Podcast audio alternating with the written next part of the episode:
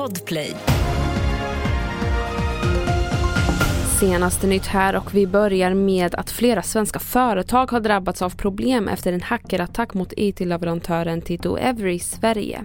Flera företag har påverkats, bland annat Filmstaden vars försäljningssystem ligger nere vilket gör att det inte går att köpa biljetter. Och vidare kan vi berätta att Mexiko och Chile anmäler krigföringen i Gaza till internationella domstolen ICC. Det rapporterar SR. Anmälan gäller utredning av eventuella folkrättsbrott på båda sidorna i konflikten men framför allt om civila mål i Gaza där över 20 000 palestinier har dödats.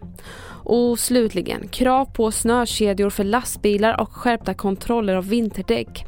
Det vill Socialdemokraterna se efter snökaoset på E22. Det är allvarligt. Människor ska inte sitta fast i bilar och, och tågen ska faktiskt rulla även fast det, är, fast det är vinter. Och då behöver man ta till eh, andra åtgärder som man inte har gjort. Och därför så tycker vi att man behöver se över det här med att lastbilar när det är hårt väder behöver ha snökedjor och vi behöver en regering som kliver fram när det blåser. Och där hörde vi Gunilla Svantorp, Socialdemokraternas trafikpolitiska talesperson. Fler nyheter hittar du på tv4.se och jag heter Merیم Jamil.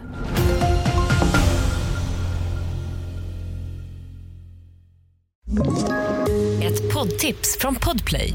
I fallen jag aldrig glömmer djupdyker Hasse Aro i arbetet bakom några av Sveriges mest uppseendeväckande brottsutredningar. Går vi in med hemlig telefonavlyssning och, och då upplever vi att vi får en total förändring av hans beteende. Vad är det som händer nu? Vem är det som läcker? Och så säger han att jag är kriminell, jag har varit kriminell i hela mitt liv men att mörda ett barn, där går min gräns. Nya säsongen av Fallen jag aldrig glömmer på Podplay.